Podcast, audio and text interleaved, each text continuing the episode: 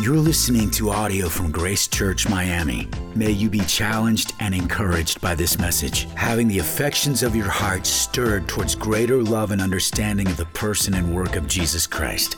If you'd like to check out more resources or donate to this ministry, please visit gracechurch.miami.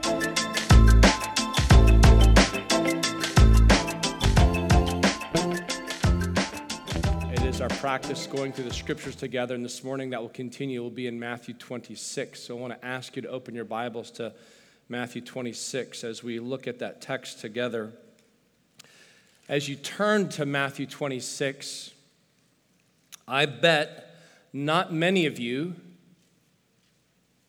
if any of you, have heard the story of the Pamban Bridge in Tamil Nadu, India.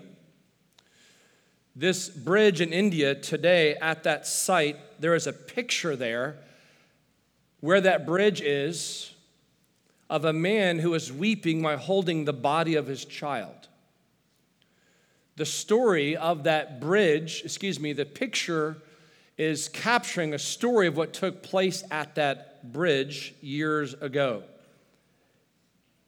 That man who's in the picture had a responsibility to raise the bridge in order that ships might be able to pass underneath, but then manually lower the bridge so that trains might pass overhead.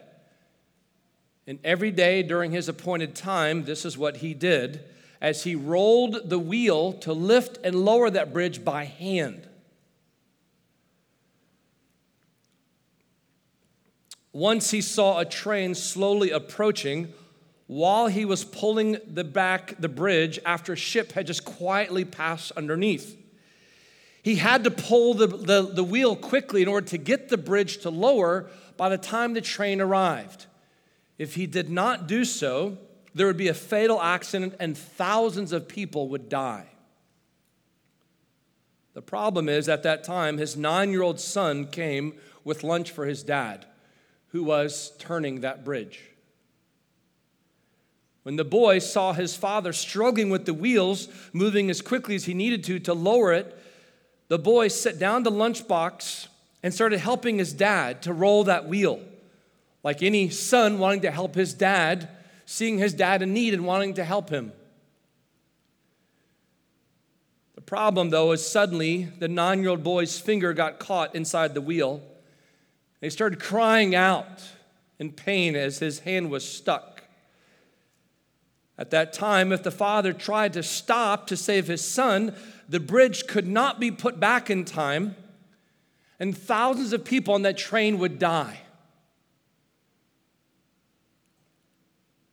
The father had no other option in his mind but to ignore his son's cry. With all his strength, he kept on rolling the wheel down to lower the bridge. And as the wheels rolled on, his son slowly started slipping away into the huge machine of the wheels of that cog.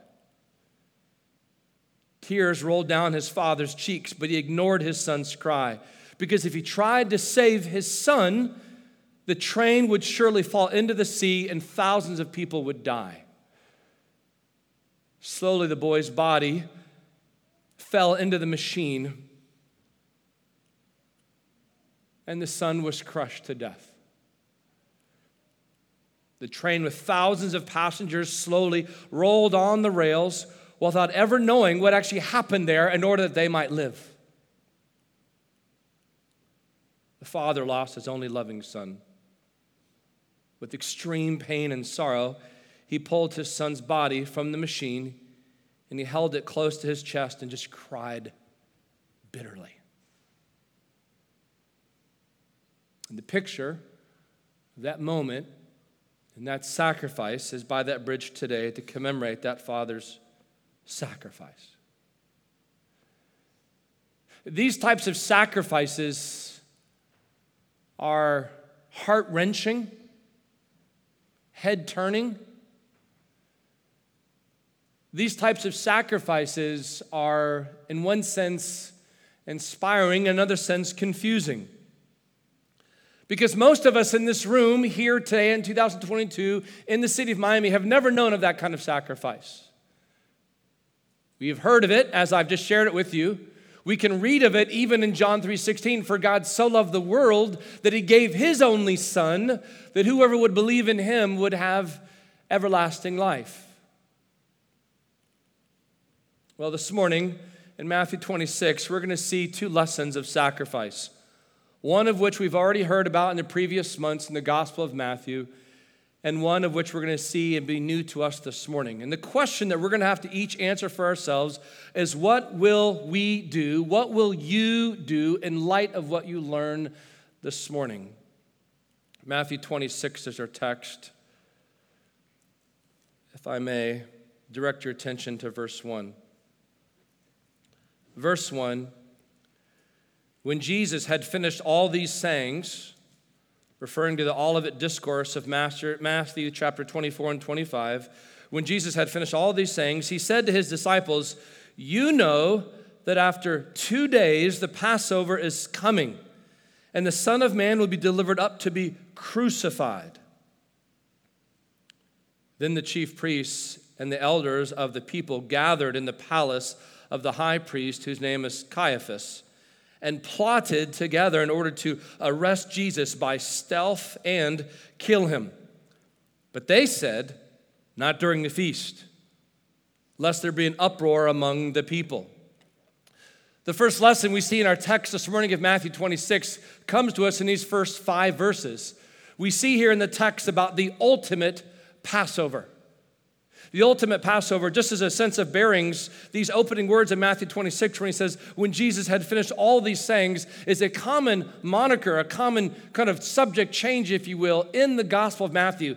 In fact, in the Gospel of Mark, Mark commonly writes in a way that is using this term immediately and immediately and immediately. Within 16 chapters of the Gospel of Mark, Mark uses this term, translated in the English, this word immediately. He is moving quickly through the life and teachings of Christ. The similar type of organizational fashion, Matthew in his writings throughout the 28 chapters, every so often has a type of divisions to his writings that would be noticeable to the Jewish reader as they're reading these words for the first time. And it's this expression in chapter 26, verse 1. When Jesus had finished all these sayings, he said it earlier in chapter 7, 28, and chapter 11, verse 1, and chapter 13, and again in chapter 19. So now he says to his disciples, You know that after two days the Passover is coming. So we've moved from the future, as he talked about in chapter 24 and 25, to now the present and near future. He talks about this Passover.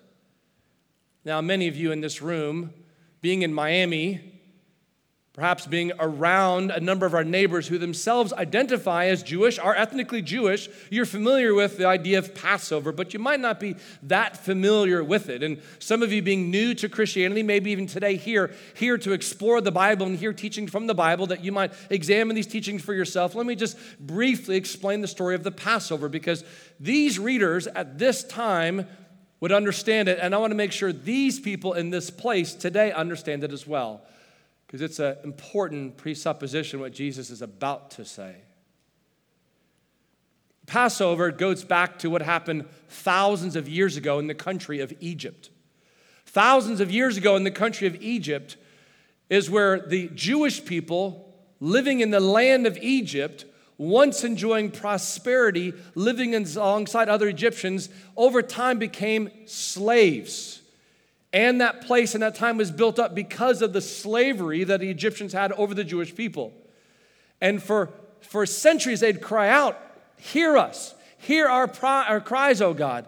And God did. He raised up a man named Moses and sent that man back into Egypt, having once himself being born into Egypt, then being in Exodus, and coming back, and he sends him back to Egypt that he might represent God's people on behalf of God to this ruler. He says, hey, you are to let God's people go. And Pharaoh, kind of basically in modern day vernacular, says, no way. Not a chance. Moses says, if you do not, there's going to be consequences. God's going to show himself to be great. And so it becomes a series of nine plagues Nine different miraculous works that take place in the lands of Egypt every single time to say to Pharaoh, Pharaoh, don't do this. There will be consequences if you disobey. Every single time it looks like he's going to relent and he does not. After nine plagues, Pharaoh is basically saying, Over my dead body, this is going to happen. And God, through his servant Moses, is basically saying, Actually, it won't be over your dead body, it'll be over the dead bodies of all the firstborn of the land. And on the eve of that night, before the angel of death comes, God tells his people, in order to be spared from the judgment that's about to take place upon this land, for him rebelling against me, him being Pharaoh, rebelling against the word of the Lord through his servant Moses, he tells them, Take a lamb and sacrifice that lamb, and take the blood of that lamb and paint it, put it across the doorpost, the, the threshold over your house, and that, that way, when that is there, you will be spared. And throughout that terrible night, there's weeping in all of the land as everything from animals to people die, except the people of God, the Jewish people. They are spared. The Passover, where God passed over them and spared them from his judgment. And as they were then released into cap, released into the wilderness, and eventually moved into the promised land, every year on that anniversary, they would celebrate the Passover.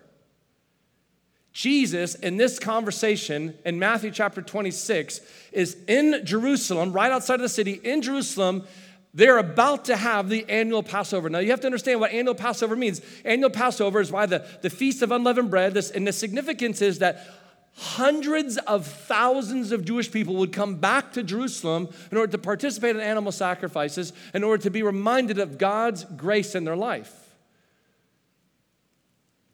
And Jesus is saying here in Matthew 26, you know that after two days the Passover is coming. But then look at what he says next in verse 2 And the Son of Man will be delivered up to be crucified. The Son of Man. Not a local animal, God Himself, the second member of the triune Godhead, God the Son, will be delivered. This is not the first time that the disciples have heard this. They have been told this continually of what it would be like. Back in chapter, 20, uh, chapter 16, verse 21, he says that the Son of Man will be killed and on the third day be raised. Back in chapter 17, he said that they will kill him, will be raised on the third day. Back in chapter 20, he speaks about how he will indeed be mocked and flogged and crucified, and he will be raised up on the third day. This is on the eve of that occasion. In fact, the writers later, after the resurrection of Jesus and the ascension of Jesus, the writers, Paul, Peter, the author of Hebrews, would speak of the significance that Jesus, who spoke these words, who later did that work, was actually that Savior. Listen, if you would, and look at the screen, even in 1 Corinthians chapter 5, verse 7. For Christ, our Passover lamb, has been sacrificed. 1 Peter chapter 1 verse 19 the precious blood of Christ like that of a lamb without blemish or spot. Hebrews chapter 9 verses 11 to 14 but when Christ appeared as a high priest of the good things that have come then through the greater and more imp- and more perfect tent not made with hands that is not of this creation he entered once for all into the holy places not by means of the blood of goats and calves but by the means of his own blood thus securing an eternal redemption. For if the blood of goats and bulls and the sprinkling of defiled persons with the ashes of a heifer sanctify for the purification of the flesh, how much more will the blood of Christ, who through the eternal Spirit offered himself without blemish to God, purify our conscience from dead works to serve the living God? Here's the question you and I have to answer where do you look? Where do I look to have my sin, my rebellion, my rejection, as shown in my conscience, as shown in the revelation of God's word, shown just in natural law around us as we see in creation, where do I look to find my atonement, my payment. What's shocking in the text is the contrast. Look at verse 3. Then the chief priests and the elders of the people gathered in the palace of the high priest, whose name was Caiaphas, and plotted together in order to arrest Jesus by stealth and kill him. And they said, Not during the feast, lest there be an uproar among the people. What's so interesting is this understanding. Matthew says that they're plotting, they're plotting in stealth, like secrecy. And it's the kind of thing in like Jesus, like, uh, no secret here. I've been telling people about this for years. I know exactly what's going to take place. He would say in his earthly ministry that the son lays down his life and takes it back up. It's so interesting to see the contrast of the disciples and then seemingly the most religiously educated people who missed it entirely. That's a concern for those who think they have peace with God today because of how knowledgeable they are of God's word, how many times they've been to church or gatherings, and or think of themselves as better than other immoral people around us in our city. Jesus is pointing our attention to the ultimate Passover, the final one. Friends, where do you find your hope for peace with God? to find it in any other place than in Christ to be sadly mistaken with eternal consequences, as we learned last week. This takes us now to the ultimate offering. The ultimate Passover, verses 1 to 5. Look at the ultimate offering, verses 6 and 7. Matthew, putting these stories together, says now in verse 6 Now, when Jesus was at Bethany, Bethany's like a, a suburb, if you will, of Jerusalem was at Bethany in the house of Simon the leper, a woman came up to him with an alabaster flask of very expensive ointment, and he poured it on his head. And excuse me, and she poured it on his head as he reclined at table. This is what's happening here in the text. This woman named Mary. Now, to kind of set the scene so you understand what's happening, because this same account is recorded in the Gospel of Mark as also in the Gospel of John. So we kind of get some color and some dimension added here. This is presumably Mary and Martha.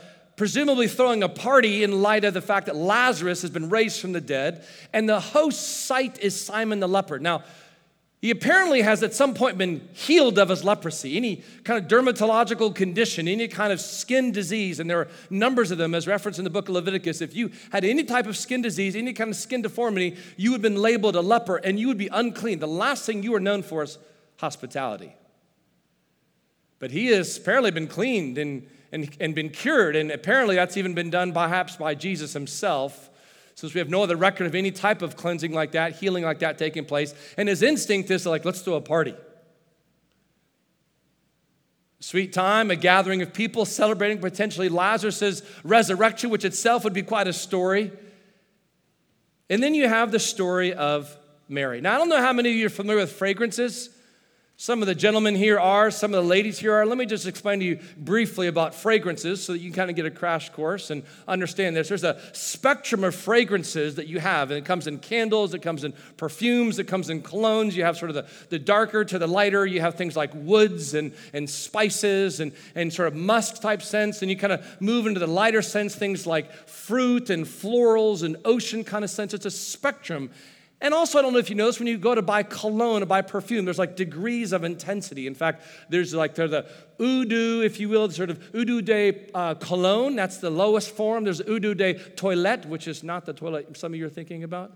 And then there's the Eau perfume. And so the difference there is it's the intensity, the percentage of the amount of oil. So you want something that smells the strongest, you get Eau perfume. You want to supersize it, you get Eau perfume intense the most amount of oils, which also costs the most amount of money, just in case you're wondering. You know this because you can sometimes spray cologne on yourself and then, like an hour later, you don't smell it, or perfume, like, don't smell it. Well, no offense, it's because you got the cheap stuff. We don't judge you. It's okay. Eau de parfum intense, that's next level. What we have here in the text is Mary taking a container, an alabaster container, which if the fact that this stuff, this ointment, this perfume, the fact that this was in an alabaster container speaks to its value. You know, we kind of look at like nice perfume, nice cologne, kind of like we're sometimes just taken back by the bottle it's in. Alabaster is a, this, this great material it's in, and she takes it, and we learn the Gospel of Mark, she breaks it. She's all in. She pours it on his head. You see in the Gospel of John, she also pours it on his feet and wipes his feet with her hair.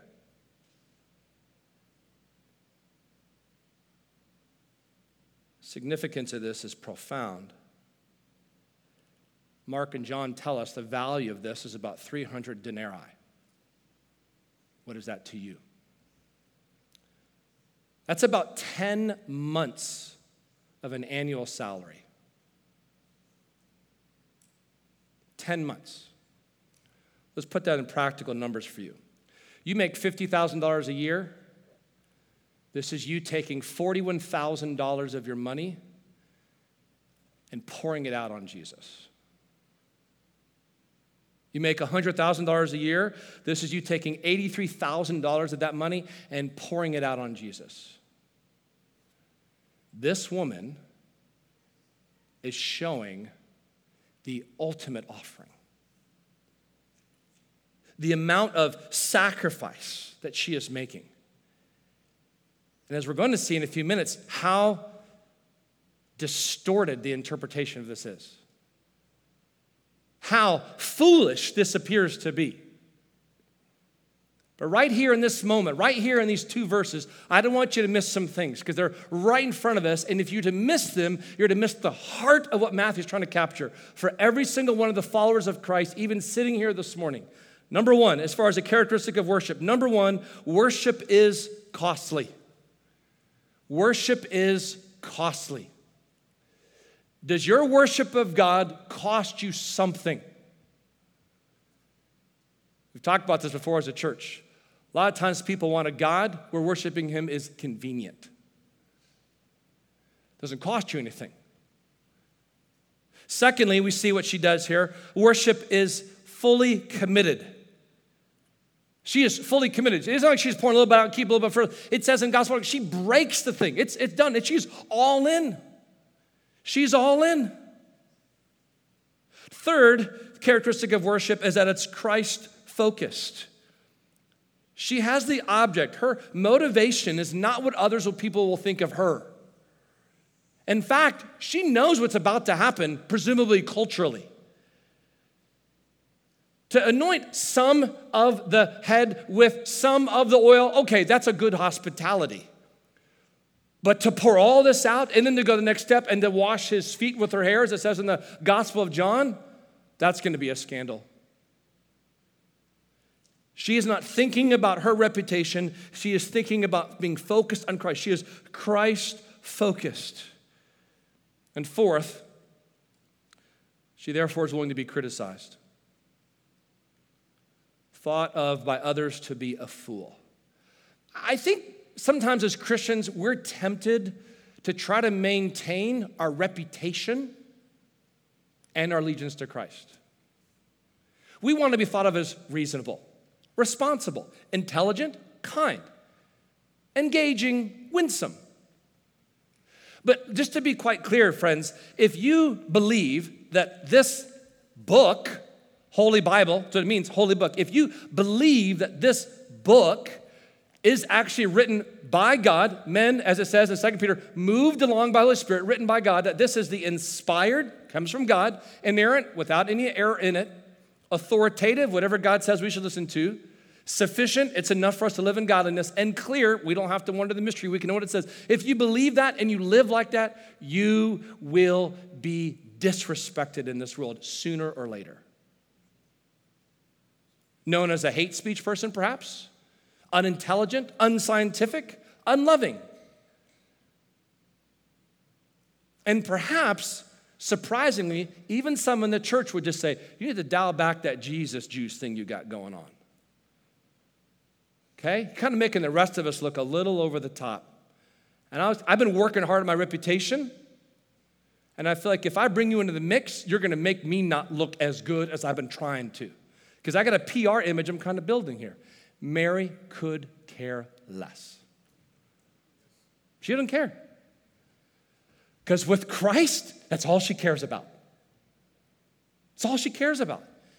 And I'm here just by way of encouragement to say to uh, as a pastor to many of you how encouraged I am that many of you, not all of you, but many of you, I know firsthand are living like this.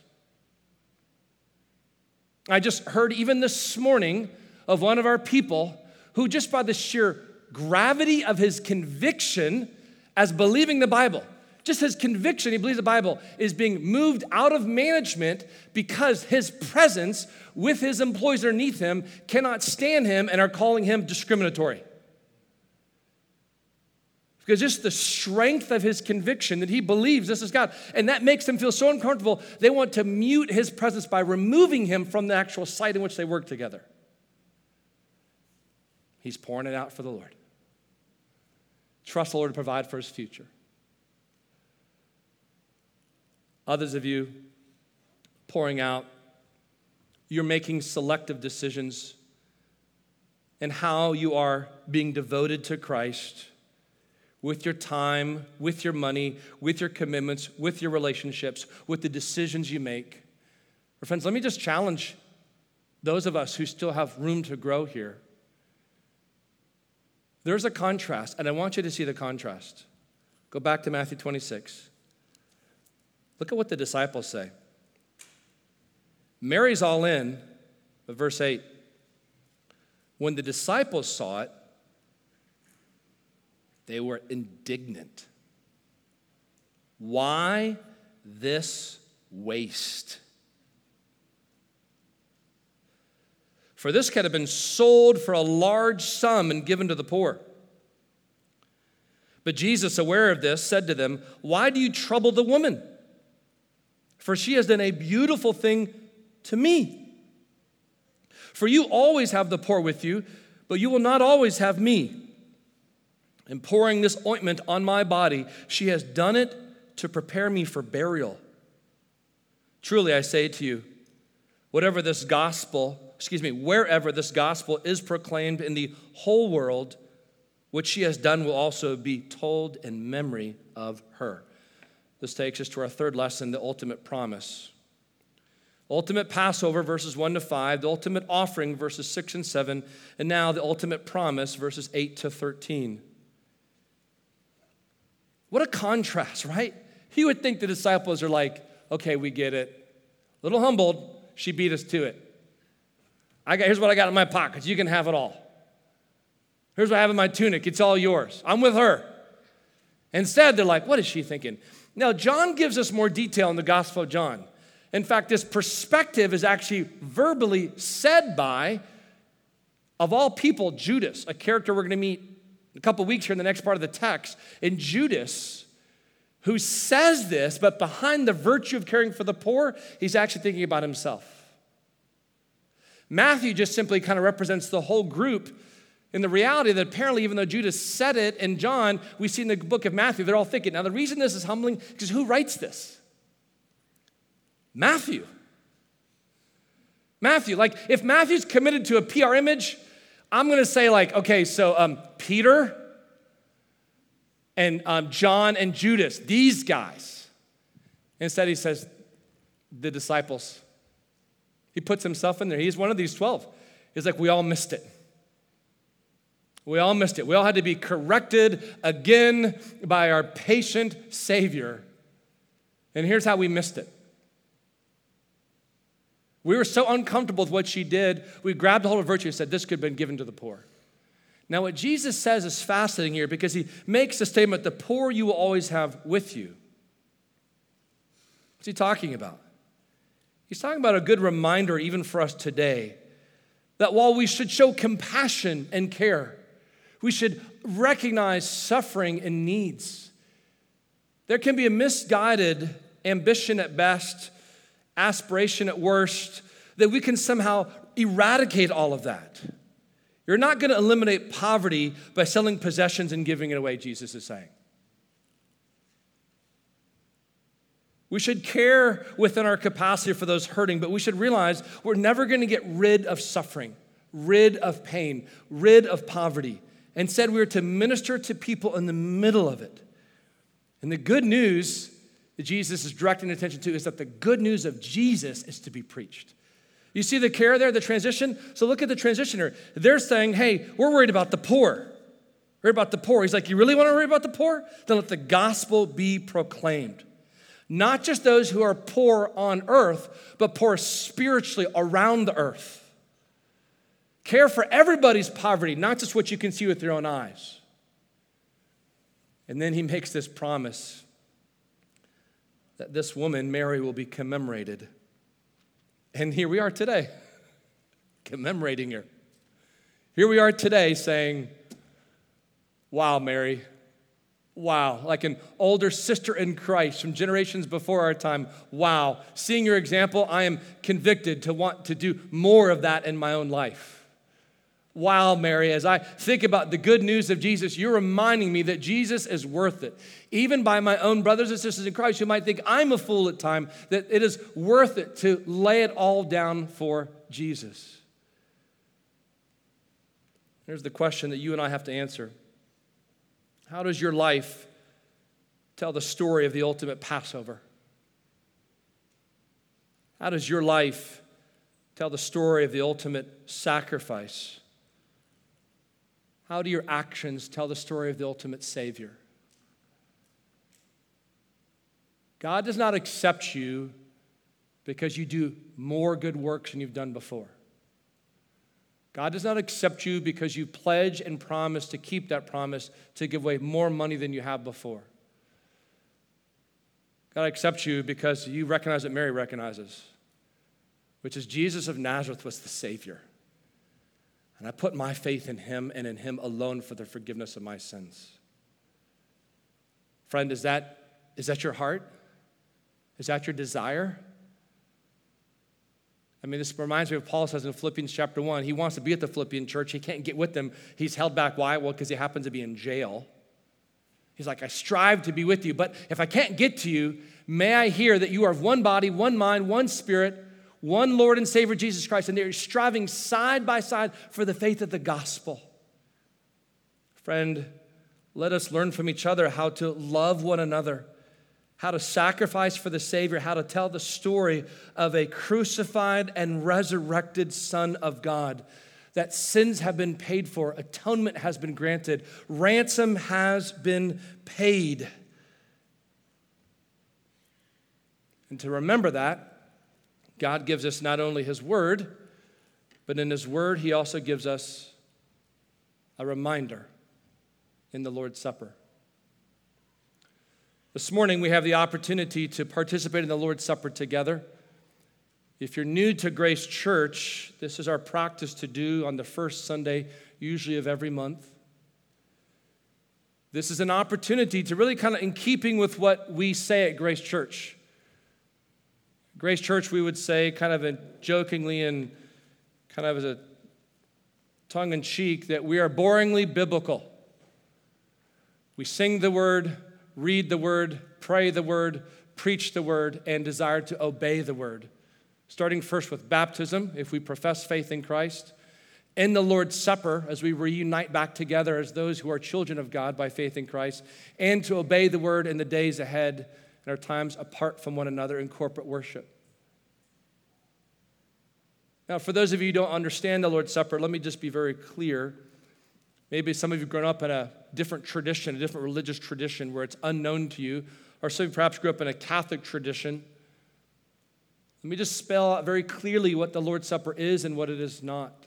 The Lord's Supper is an ordinance, it's a command God gives to God's people to participate in it as an opportunity to be reminded Christ has been crucified, buried, and resurrected, and has promised to come back for them again.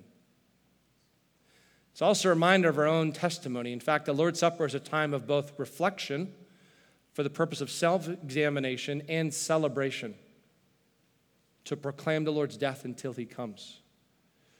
If you're not a Christian here this morning, I'm so glad for you to be here with us and hear this and even see this. But this Lord's Supper, when this tray is about to pass or these opportunities around you are put in front of you, I would just say, let this pass and just take the time to just think. Think about what you've heard. Think about what you've sung. Think about what's been read. And ask yourself where you're putting your hope in. If you are a Christian, but you knowingly are living in sin, friend, you, you need to deal with that first, the Lord says in 1 Corinthians 11. Do not come to the table, he says, in an unworthy manner. For those who do, bring judgment upon even themselves. So we say here knowingly, if you have been baptized as a Christian, not because that makes you a Christian, because it's a sign of obedience, and you continue by faith to walk in obedience, not perfectly, but humbly and repentingly, as you're aware of any areas of disobedience, you come back to the Lord to be reminded of Christ's work for you on the cross and your identity with others, then participate in this.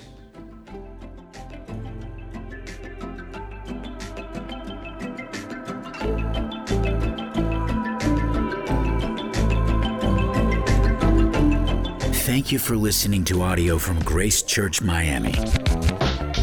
May God draw you nearer to Him through His Word. If you'd like to check out more resources or donate to this ministry, please visit gracechurch.miami.